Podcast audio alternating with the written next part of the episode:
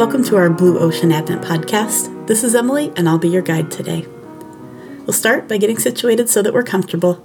You can take a few deep breaths to slow your mind and your body as I read this variation of a prayer of St. Patrick. I breathe in hope as I stand today, calling on the source, the wellspring, and the living water, believing in the threeness, witnessing the oneness, on my way to meet you face to face. Now we'll spend about one minute using part of this prayer as a breath prayer.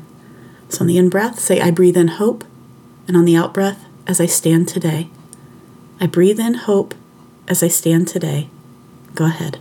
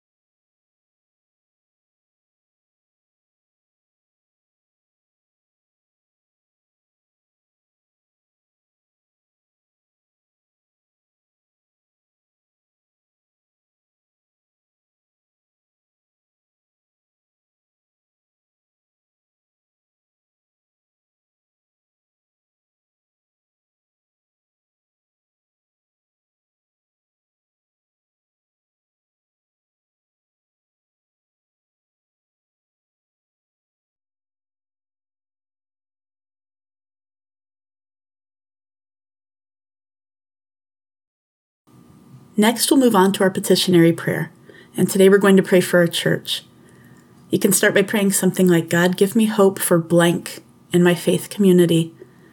And then, if you'd like, you can remember various people from church before God as they come to your mind. I know there's a lot of people that I miss and who are on my mind a lot. So we'll take a little bit of extra time to pray this morning for that. We'll take about 40 seconds. Go ahead.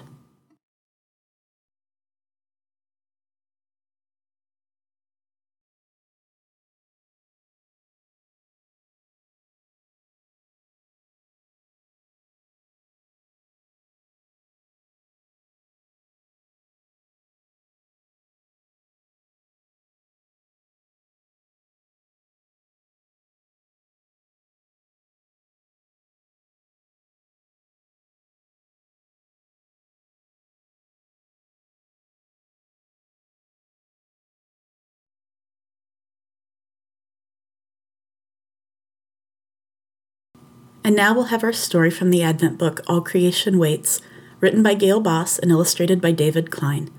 Today's story is about the white tailed deer. Gliding through the woods in groups of two, three, or four, their coats the color of brush and bark render them nearly invisible to us. So when, in October, we see herds of them out in the open, it seems a curtain has been pulled back on a secret society. They know the cold is coming Banding together against predators, they forage widely in the fields before their food freezes or vanishes under the snow. But then, a drive deeper than feeding seizes them. By November, both bucks and does, restless, verge on reckless. Trumping food and wariness, the primal urge to reproduce oneself and one's kind surges with the winds of the coming, killing cold. The rut, it's called, from a Latin word for roar and in the part of Michigan where I live, it crescendos in the first days of Advent. Bucks set out now as solitary travelers, ranging their claimed territory and marking it profusely. An area's strongest buck has won the right in early fall sparring matches to mark most, advertising his virility. He rubs his antlers against soft bark saplings, though fence posts will do, and in the rubbing, glands on his forehead seep his distinctive scent onto the gouged wood. He paws the ground duff, too, clearing a circle in which he urinates, leaving his news. Then, on a slight branch at head height, he's chosen the place with an eye to this branch. He thrashes his antlers or bites to break the tip. Gently, eyes closed, he rubs the freshened end along the side of his face, back and forth across sensitive spots that coat the stem tip with his scent. He has created a multi-sensory surround Coming to it, does recognize a mate that will give them strong fawns. They seek him. He chases them. When he's elsewhere, other bucks intercept the does that he's after. In the 24 hour window when a doe will mate, she and the buck of the moment enact a ritual of motion, touch, sound, and scent before coming together. This vigorous, elaborate dance engrosses white tailed deer in early Advent. They rest briefly, eat little, move, move, move, driven to recreate themselves. And then it's over. By the end of December, the more commanding cold reins in their roaring blood. They regroup, bucks together, does together, and before the deep snow hobbles them, they follow memory's thread to white cedar swamps, where the bough's dense weave shelters them from wind, from snow, from dogs and wolves. They have done with all their might what they can to continue themselves. Now they lie down together, sharing warmth, little more than their fat stores to feed them. Huddled together, they are more hidden from us now than in any other season, if two or three should materialize, still as stone among the trees, it seems a vision. Soon they vanish, slipping back to the cedar swamp to wait as the cold deepens and fawns grow in the does' bellies.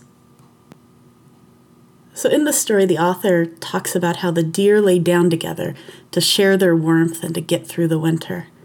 So, let's take a minute to meditate on who and what warms our hearts, our minds, our bodies, and our spirits as we hunker into the darkness of winter.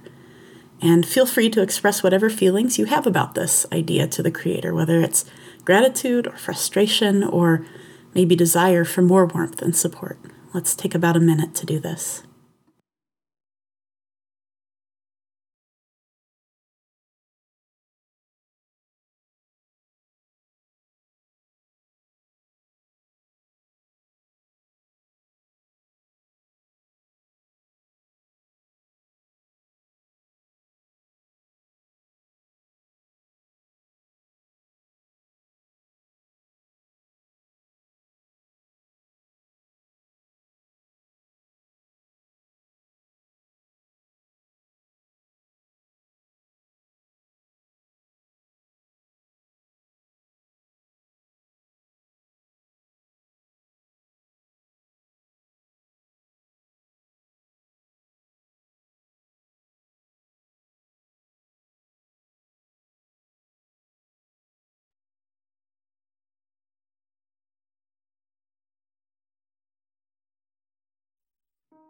And now our benediction.